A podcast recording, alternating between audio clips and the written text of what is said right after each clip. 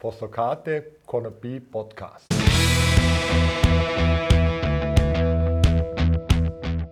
Ahoj, posloucháte konopný podcast věnovaný pěstování a dalším zajímavostem ze světa konopí. Já se jmenuji Josef Krejčík a jako mistr Choze publikuju knížky a články na tohle téma už od roku 2010. Přeju vám příjemný poslech.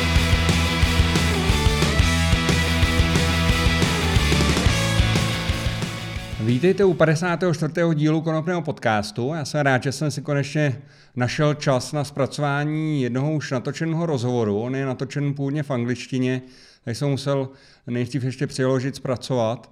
Eh, ten originál toho rozhovoru si můžete poslechnout jako bonusovou epizodu tohohle konopného podcastu a taky se samozřejmě můžete na to podívat na YouTube, pokud na to eh, nekoukáte zrovna s obrazem.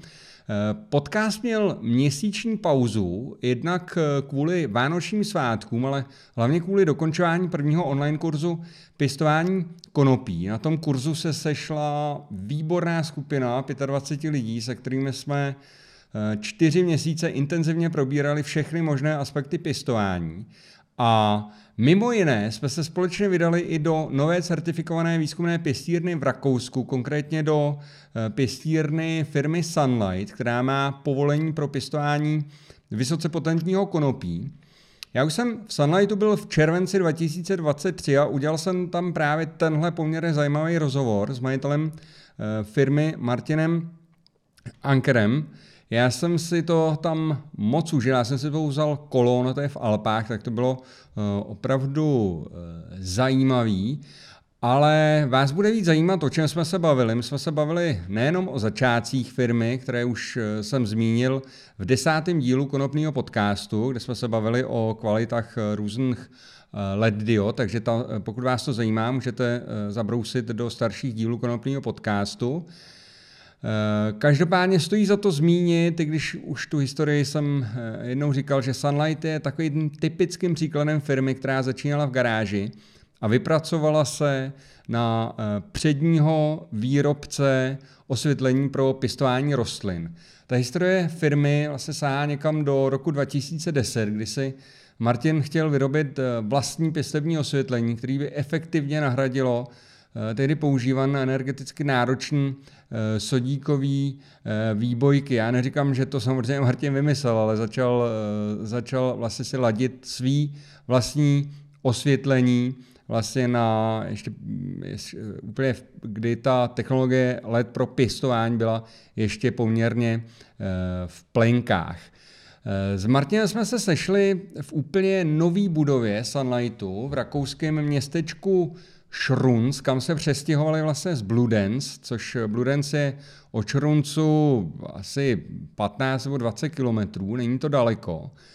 Nicméně srdcem té budovy je 80 metrů čtverečních velká pěstební laboratoř, kde firma provádí různé testy osvětlení a dalších vlivů eh, a zkoumá jejich eh, vliv vlastně na, na eh, ten pěstební postup. Eh, já jsem z toho anglického rozhovoru vybral takový nejzajímavější témata a ty vám tady teďka volně převyprávím, eh, aby se věděli, o čem jsme se bavili. Říkám, pokud umíte trošku anglicky, eh, úplně v klidu si to puste, protože není to, není to nic složitýho. Proč nová budova? To byla jedna z mých prvních otázek, který jsem Martinovi položil a Martin mi říkal, že prostě potřebovali budou s lepším, s lepším logistickým uspořádáním, eh, protože do té staré budovy eh, vlastně museli vláčet palety do prvního patra, bylo to tam, nebylo to tam úplně nej, nejjednodušší, takže to byl jeden z důvodů, proč potřebovali novou, novou budovu. Potřebovali si taky udělat novou pěstírnu, protože zase v té staré budově pěstovali převážně v pěstebních stanech, a potřebovali něco daleko preciznějšího, kde by se mohli udělat opravdu dobrou vzduchotechniku. Oni vlastně k té, eh, k té pěstírně, co měli v té staré budově, tak měli ještě jednu pěstírnu ve Švýcarsku, ale eh, tam produkovali CBD, což už eh, za poslední roky nebylo moc, řekněme, lukrativní, takže si vlastně tu práci zjednodušili a mají teďka tu pěstební výzkumnou místnost přímo tam, kde vyrábí světla a tam, kde jsou kanceláře, takže vlastně každý, kdo tam přijde, se může podívat, jak ty světla fungují. Každý, kdo v té firmě pracuje, je seznámený vlastně s tím pěstevním postupem, co se tam zrovna odehrává za pokusy a může vlastně každý den být součástí toho vývoje, toho, co se prostě v té pěstírně odehrává. Musel jsem se Martina zeptat na věc, na kterou eh, se ptá taky, eh, která eh, tak nějak rezonuje momentálně, protože všichni jsme zvědaví, jak dopadne legalizace v Německu. My jsme zvědaví samozřejmě, jestli proběhne nějaká legalizace v Česku. Nicméně to Německo je velmi důležité, velmi důležitý trh a samozřejmě firma, která vyrábí osvětlení, tuto zajímá eminentně, protože tam jsou přece jenom ty lidé ještě schopni a ochotně utratit eh, za eh, některé věci, pokud jsou kvalitní, víc, víc eh, peněz, je to prostě trh, kde chce působit každý, tak jsem se ptal, jestli legalizace v Německu podle Martina bude nebo nebude. Upozorňuji znovu, že to bylo v červenci 2023. Martin říkal, že věří, že bude povolené samopěstování a konopné kluby a taky doufá a věří, že komerční prodej konopí si myslí, že přijde o rok eh, později. Eh, tenhle podcast natáčím vlastně v lednu 2024 a momentálně, eh, momentální verze jsou takové, že možná od dubna by mohly některé mohlo být konopí opravu v Německu do určité míry legální. Ptal jsem se Martina, co je nového na trhu s LED osvětlením. Říkal mi, že ten vývoj se výrazně zpomalil, protože eh, ta LED technologie pomalu naráží na svůj strop. Eh, samozřejmě, že čipy se zlepšují, eh, ale velmi pomalu. Před čtyřmi lety, třeba během jednoho roku, dokázali zvýšit efektivitu modulů o 20%, a za poslední rok už se jim to podařilo asi jenom o 1%. Přesto eh, Martin věří, že v průběhu dalších eh, pěti let se dá efektivita ještě o nějakých 20% zvýšit, a to díky různým optimalizacím. Například Uh, zelené LED diody jsou dneska velmi málo efektivní, ale je pravděpodobné, že se u nich podaří tu efektivitu zvýšit a potom zase se Eh, zvýší i ty osvětl, ta osvětlení, které, eh, které ty eh, zelené diody nějakým způsobem používá. Ptal jsem se Martina, protože hodně se mluví o UV záření a o jeho schopnostech zvýšit produkci kanabinoidů. To platí zejména u UVB, ale jak mi právě Martin potvrdil, eh, ta LED technologie je v tomhle ohledu málo efektivní a eh, pokud chceme UVB záření, je lepší použít fluorescenční výbojky, prostě UV zářivky s UVB zářením. A e, taky proto, že v, tom, v té oblasti UVB je LED technologie málo efektivní, tak se výzkum UV záření u LED modulu zaměřuje spíše na UVA záření. Eh, jenom tak pro srovnání, LED eh, je v oblasti UVB efektivní zhruba okolo, okolo pouhých 4% a navíc má velmi krátkou životnost, někde okolo 3000 eh, hodin. V oblasti UVA je v současné době efektivita okolo 60% a životnost desetkrát delší, tedy 30 tisíc hodin. Takže eh, pokud chcete UVB, opravdu je lepší sáhnout do těch fluorescenčních eh, výbojkách, nicméně vzhledem k tomu, že eh, v té oblasti UVA je LED osvětlení dost efektivní, tak se dělají pokusy, jestli přece jenom je tam nějaký pozitivní vliv i toho UV záření na nějaký výnos nebo řekněme na, aspoň na tu produkci těch kanabinoidů. Eh, Martin ale říkal, že hodně testů na UVA bylo založen tak, že UV bylo, UVA bylo přidáno k tomu stávajícímu osvětlení. Nicméně v takovém případě se zvýší celková intenzita toho osvětlení. Takže když to porovnáváte potom s něčím, kde to UV není, tak porovnáváte různou intenzitu. Řekněme, že někdo vzal třeba 400 vatové osvět, nebo abych mluvil o fotonech, tak někdo vzal osvětlení, který doručovalo rostlinám třeba 500, 500 mikromolů fotosynteticky aktivních fotonů na metr čtvereční za sekundu a k tomu přidal třeba LED osvětlení, ta UV osvětlení UVA, které přidalo dalších 100 ppfd. Takže dohromady už to bylo 500, 400 plus 100, 500. A oni, že teda v Sunlightu, že to dělají tak, že se zaměřují vlastně na to, aby eh, ta eh, intenzita byla vždycky stejná. To znamená, aby eh, pokud chtějí použít 500 ppfd, 500 mikromolů na metr čtvereční za sekundu, tak použijou 400 W klasického světla, k tomu dají 100 W, ta 400 mikromol osvětlení, které doručí 400 uh, mikromol na metr čtvereční za sekundu a UVA, které doručí těch zbylých 100. A porovnávají to s něčím, kde co je bez UVA, ale doručuje to 500 mikromolů na metr čtvereční za sekundu, takže opravdu můžou porovnat, jaký je rozdíl, pokud je to jiné složení toho osvětlení. Eh, říkal mi Martin, že se v Sunlightu taky zaměřují momentálně na vývoj osvětlení pro skleníky a obecně pro osvětlení rostlin z větší dálky pro běžný eh, zahradnický průmysl, pro pěstování okrasných rostlin, zeleniny a tak dále a tak dále. Ptal jsem se, co je novýho, ale u světel pro indoor pěstování. Jestli eh, ještě třeba vyvíjejí pořád složení spektra u série Evo, která je vlastně poslední eh, řadou eh, osvětlení Sunlight.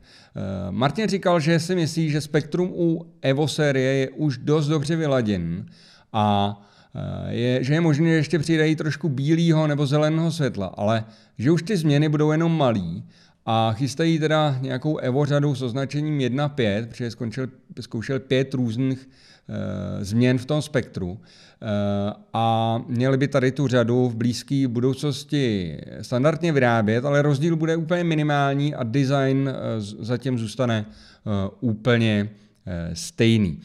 Zajímaly mě samozřejmě pokusy, které v Sunlightu dělají a tak jsem se ptal, jestli Martin může prozradit nějaké výsledky nebo nějaké zajímavosti vlastně z těch pokusů, který tam dělají, co ho třeba zaujalo. Eh, Martin mi odkázal na to, že vlastně mají eh, na jejich stránkách blog, na který se můžete podívat a kde je spousta informací o těch pokusech. Je to samozřejmě v angličtině, v němčině, češtinu tam zatím nenajdete, ale eh, říkám mi, že třeba ohledně dávky toho PPFD vědí, že Eh, vysoká dávka jde aplikovat u širokospektrálního světla, u full spektrum světel, protože eh, říkal, že se světlem je to podobný jako v případě živin. Eh, to znamená, že ty rostliny dokážou střebat jenom určitý množství fotonů, určitý vlnový délky. Stejně jako se živinami mají prostě receptory na určité živiny a pokud jsou ty receptory obsazené, naplněné, tak eh, už další živiny vlastně do sebe nedostanou. A to, to samé platí vlastně i s tím uh, osvětlením, eh, takže třeba pro UVA záření a modré světlo 400, vlnové délce 450 nanometrů, eh, tam jsou stejné receptory, takže když máme osvětlení zaměřen jenom na modrý a červený spektrum, tak nemá cenu dávat tak vysoký PPFD jako v případě full spektrum osvětlení, protože receptory ho jednoduše nedokážou eh, vstřebat. Prostě mají nějaký strop ve vstřebávání Eh, vlnových délek, eh, třeba UVA a eh, těch přes 400, protože to má stejné receptory. To samé platí v oblasti toho červeného spektra. Z dalších takových zajímavých poznatků říkal, že UVA trošku zpomaluje růst a rostliny, že jsou o něco nižší, což eh, pro někoho může být výhoda, jinému to vyhovovat nemusí, ale eh, vzhledem k tomu, že je to eh, spektrum sousedící s modrým spektrem, tak to není zase takové překvapení, se zvýší jeho poměr, takže rostliny rostou pomaleji.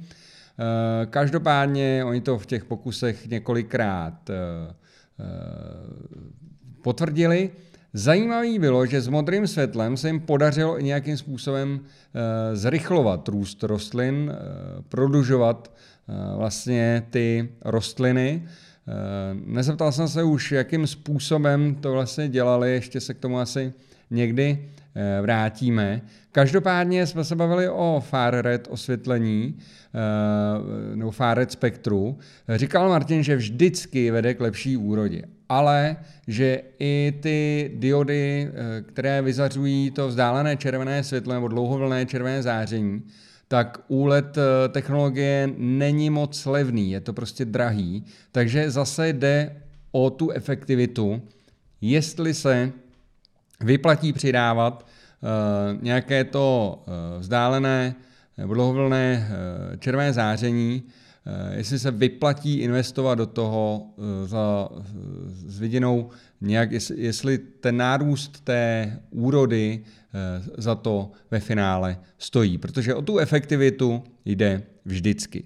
Ptal jsem se ho na to, proč je u řady Evo menší podíl far red eh, záření, protože eh, při měření, který jsem dělal, mi to vyšlo, že eh, u Q, série Q bylo to záření far red zastoupené ve větší míře, a Martin mi říkal, že ano, že tam k poklesu nějakému došlo, ale že důležité jsou poměry těch vlnových délek, než jednotlivé, jednotlivé dávky těch konkrétních vlnových délek. A oni potřebovali snížit, oni snížili u té Evo série Far Red, eh, ale snížili i obsah červeného spektra. Takže poměr toho Red Far Red, eh, red eh, červeného záření ku, ku dlouhovlnému červenému záření je stejný.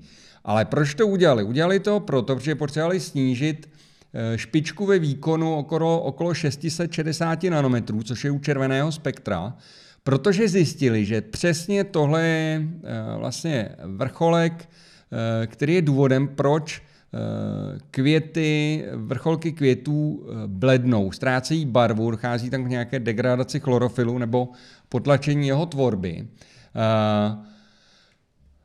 A zjistili opakovaně, že vlastně důvodem je vysoký výkon v té oblasti kolem 660 nanometrů. A když to chtěli snížit a zachovat poměr červeného spektra ku zelenému červenému museli vlastně snížit i, eh, i množství toho far red.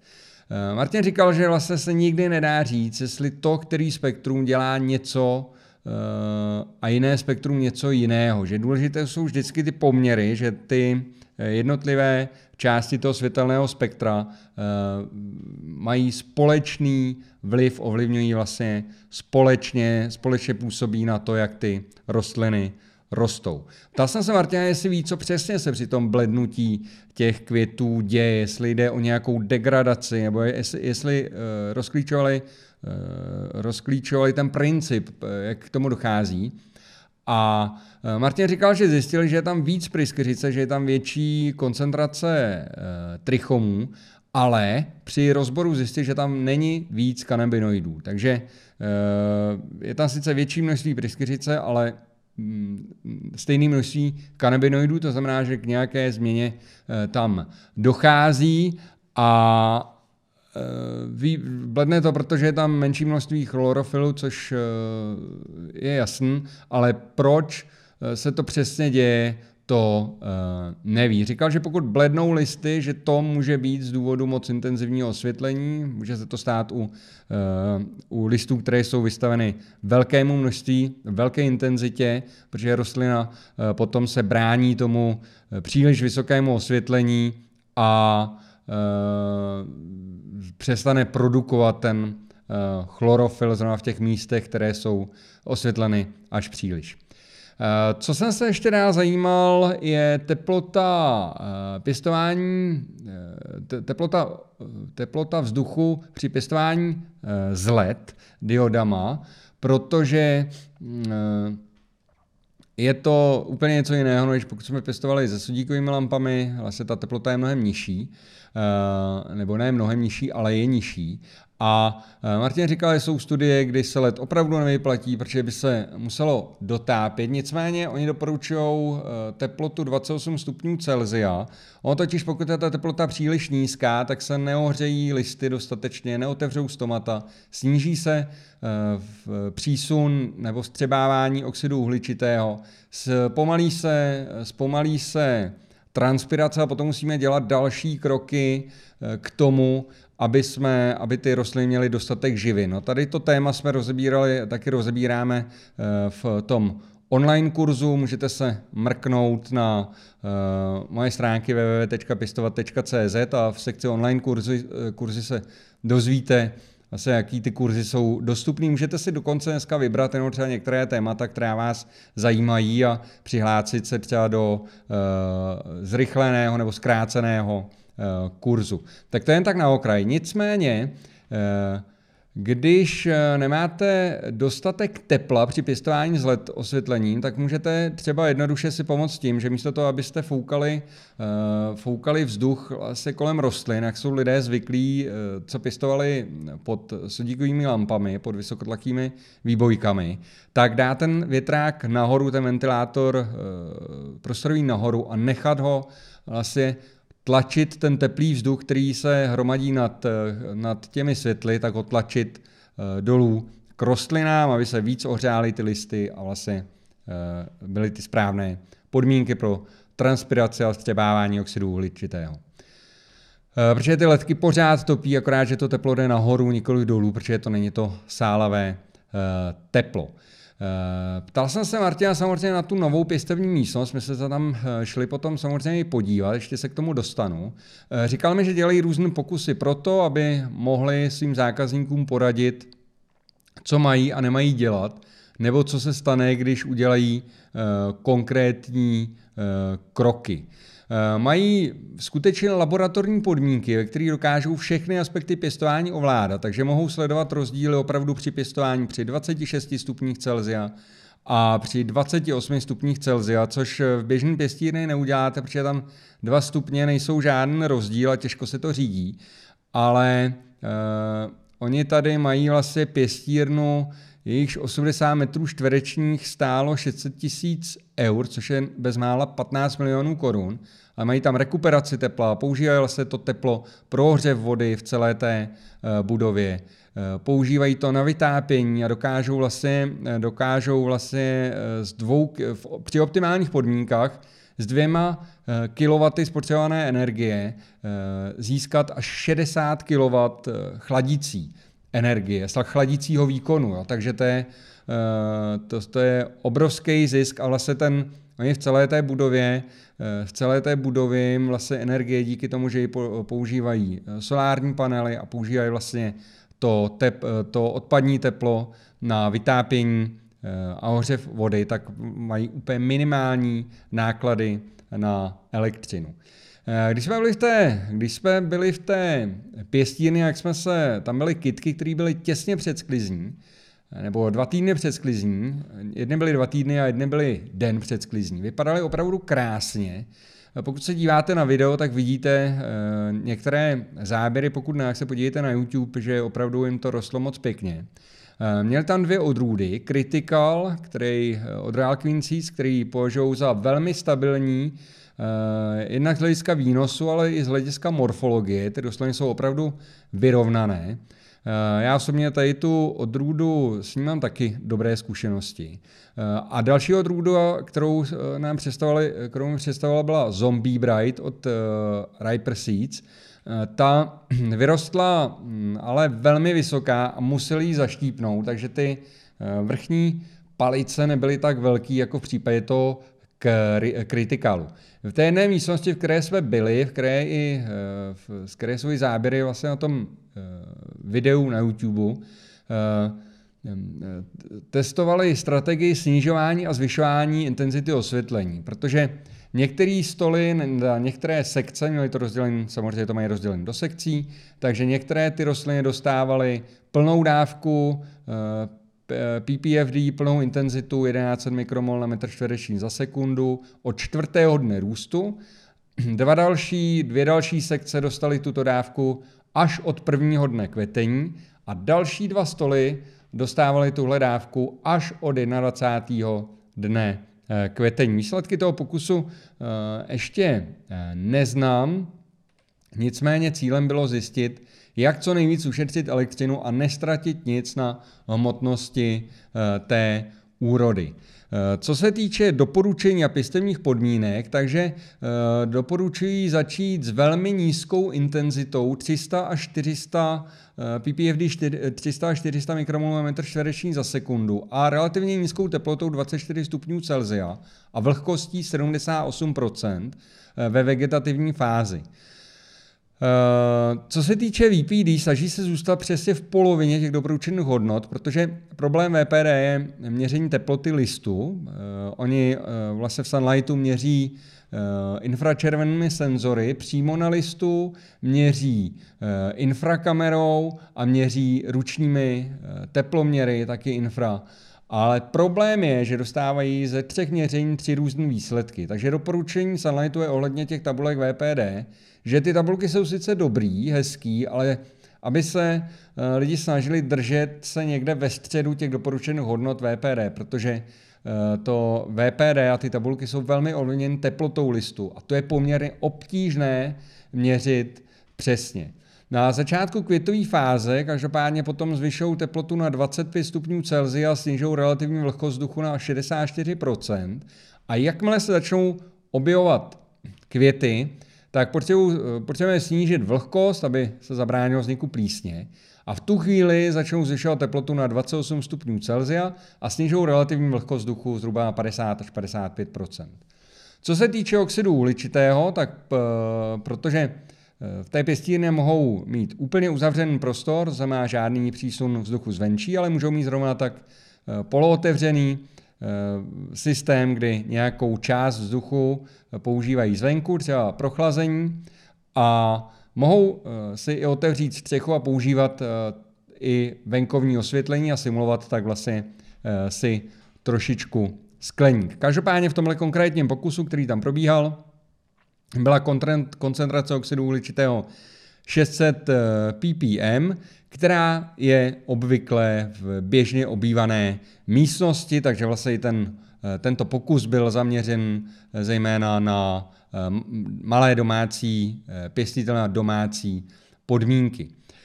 Ptal jsem se ho, ptal jsem se Martina na vyšší teplotu při vyšší dávce oxidu uhličitého a říkal mi, že těch 30 stupňů třeba doporučují už jenom při hodně intenzivním dávkování oxidu uhličitého. Eh, protože říkal, že vyšší teplota a vyšší koncentrace CO2 podle jejich pokusů zvyšuje výnos, ale snižuje kvalitu, protože ty terpeny se začínají odpařovat už při 24 stupních Celsia a s každým dalším stupněm se ta rychlost odpařování e, zvyšuje. Eh, podle výsledků v Sunlightu je ideálním kompromisem teda teplota od 28 stupňů Celsia, kdy se zvýší výnos, ale zachová se většina uh, terpenů. Já teda, co můžu soudit uh, ze zkušeností s pěstováním pod uh, vysokotlakými výbojkami, kde ta teplota je vždycky vyšší, tak ano, nějaký ubytek terpenů, subjektivně řečeno, by tam mohl být, protože je to více voní v tom, v tom při té vyšší teplotě, ale potom, pokud se v závěru vlastně ta intenzita sníží, Eh, sníží se i teplota, řekněme na posledních 14 eh, dnů, 10-14 dnů, tak eh, si myslím, že stejně ta vyšší teplota při tom přidávání CO2 má pozitivní vliv. Ale každý má nějakou svoji cestu a je to tak v pořádku. v Sunlightu vlastně si mají tu příležitost si to všechno změřit a tohle je jejich závěr. Každopádně říká, že při zvýšení teploty na 30 stupňů a koncentraci CO2 1100 eh, ppm se výnos vždycky zvýší, ale podle něj jde obsah těch terpenů eh, dolů. Co se týče pěstebního systému, tak pěstují v, zemi, v země s pomocí minerálních hnojiv, zkoušeli organická hnojiva, ale pro výzkum je lepší a snažší používat ty minerální hnojiva, protože s těma organickými hnojivami nikdy přesně nevíte, kolik živin mají rostliny eh, k dispozici. Takže i to dělali, věří, že je tam vyšší kvalita toho výsledného produktu, ale pracují s těmi minerálními hnojivy, které jim umožňují přesně dávkovat ty živiny. Eh, musel jsem se ptat taky na klimatizaci, kterou jim tam dodala firma Carbon Active, a eh, která je opravdu důmyslně promakaná, opravdu tam se nestratí ani jeden watt energie. Eh, mají úplně plnou kontrolu nad klimatem, dovedou opravdu po jednotkách procent a po půl stupních tam tu teplotu měnit a hlavně udržovat. Eh, protože bez toho nejde ten spolehlivý výzkum dělat. Je tam uh, u toho při tom pěstování spousta faktorů, který ve vývoji rostlin hrajou významnou roli. No a jediné, co neovlivní, je teda substrát. A když pěstují v zemině, tak vždycky testují, jaký je tam obsah živin na začátku, když zakládají nový pokus. Doma takovýchhle dokonalých podmínek, podmínek nejspíš nikdy nedosáhnete, ale uh, snažte se jim aspoň přiblížit, uh, protože je to dobrý. Jak už jsem říkal, náklady na tu pěstinu byly obrovský a uh, takový náklady se pro běžnou třeba domácí pěstínu neuděláte. A zase pokud, pokud plánujete pěstovat komerčně, nebo pokud pěstujete komerčně, tak zase Věřte, že ta investice je důležitá právě do, toho, do té vzduchotechniky, abyste mohli opakovaně dosahovat stejných eh, výsledků, abyste opravdu mohli ten pěstevní cyklus sladit, abyste eh, měli v zim, věděli, že v zimě, v létě, na jaře, na podzim budete schopni tam udržovat ty podmínky, které se, které se vám třeba ukázaly jako ideální. Je to drahé, je to nákladné, nicméně podle mého názoru je to uh, cesta, která bude vyhovovat i budoucím uh, požadavkům na standardy uh, toho produktu, který budete se snažit na tom trhu prodat. Eh, ptal jsem se Martina ještě, jestli pěstují ze semen nebo sklonů, protože tenhle pokus, který tam byl zrovna, probíhal ze semen. Říkal Martin, že běžně pěstují sklonů, ale tenhle pokus dělali ze semen, protože to byl první pokus v té nové pěstební laboratoři a do té oni si nechtěli přinést žádné choroby, eh, žádné patogeny. Eh, říkali, že z těch nejhezčích rostlin se udělají matky a budou je používat pro další pěstební cykly. Ty kytky vypadaly fakt hezky, takže já jsem se ptal, jaká je průměrná úroda. Eh, Martin říkal, že, je těžká, eh, že to je těžká otázka, hodně to závisí na odrůdě, což je pravda. Eh, říkal, že nejhorší scénář vlastně dlouhodobě, co pěstují, je výnos 400 gramů na metr čtvereční. V nejlepším případě, že je to 1000 gramů na metr čtvereční. Typoval, že budou sklízet 700 gramů na metr čtvereční z těch rostlin, které jsem tam viděl.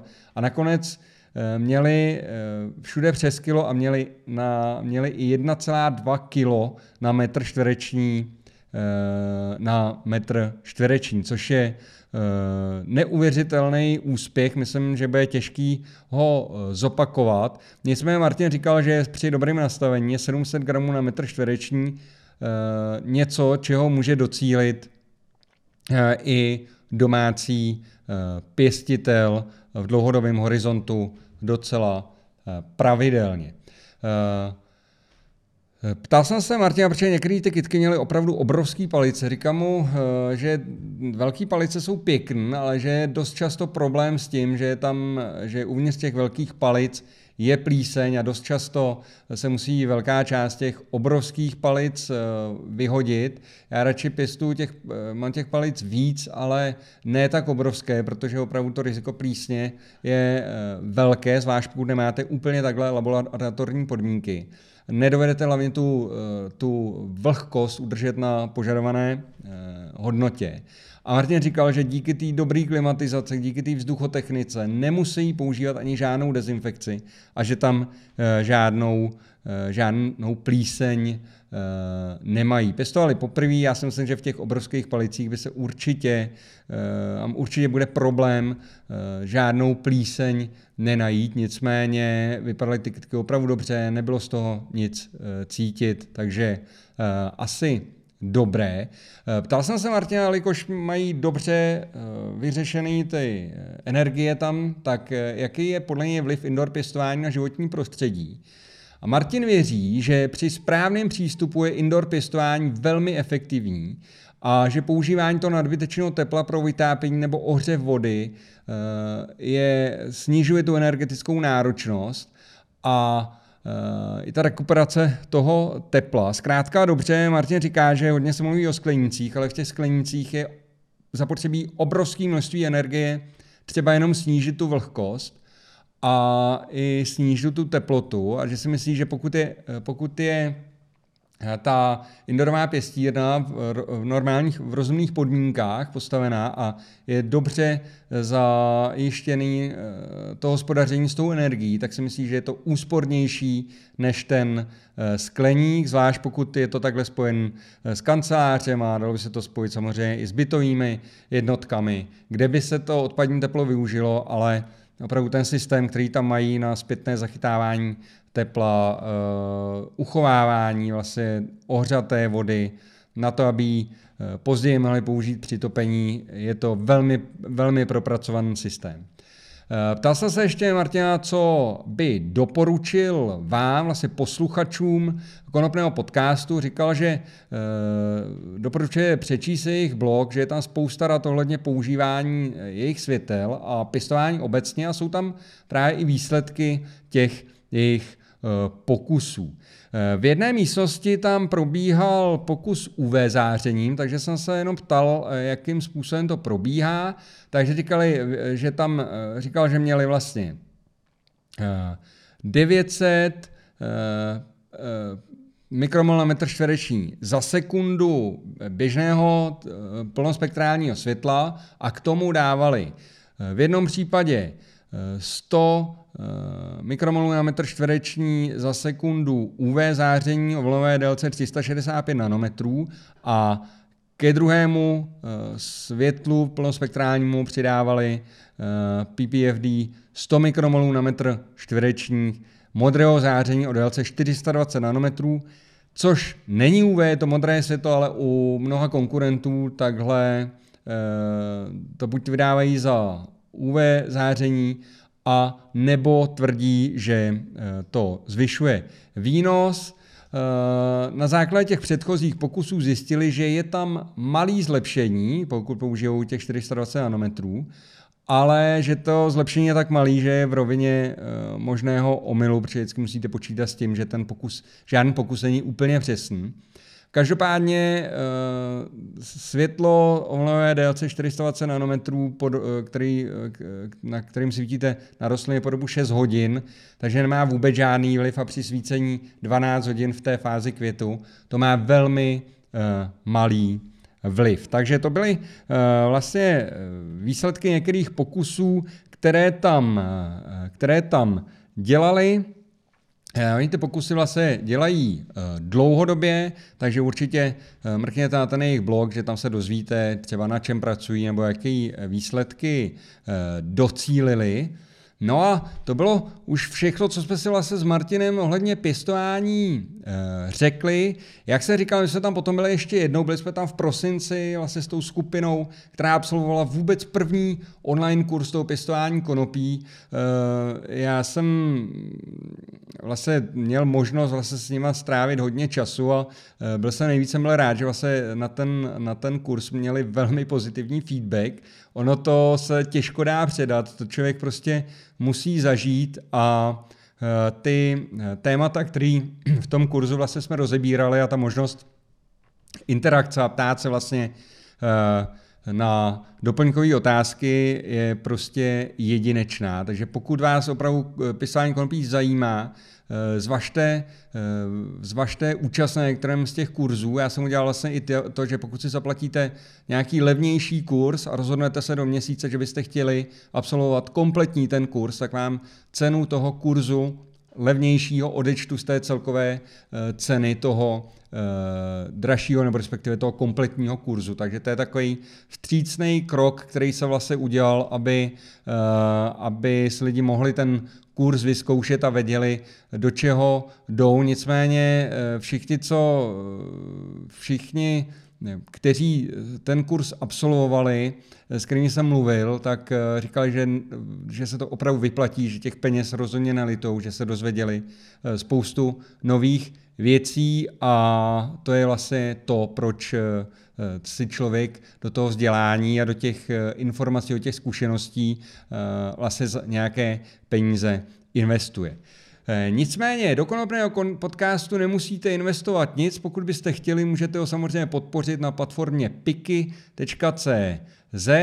Všechny informace najdete na www.pistovat.cz. Sledujte eh, můj YouTubeový kanál, sledujte mý sociální sítě, Facebook, Instagram, no a hlavně poslouchejte konopný podcast, řekněte o něm svým přátelům, No a vůbec, co je nejdůležitější, eh, buďte na sebe opatrný, buďte na sebe hodný, chovejte se hezky k ostatním lidem, ať ten svět vypadá trošku líp, no a užívejte si život, protože eh, velmi brzy uslyšíte další díl konopného podcastu a nebudete na něj muset už čekat tak dlouho. Mějte se moc krásně a brzy naslyšenou.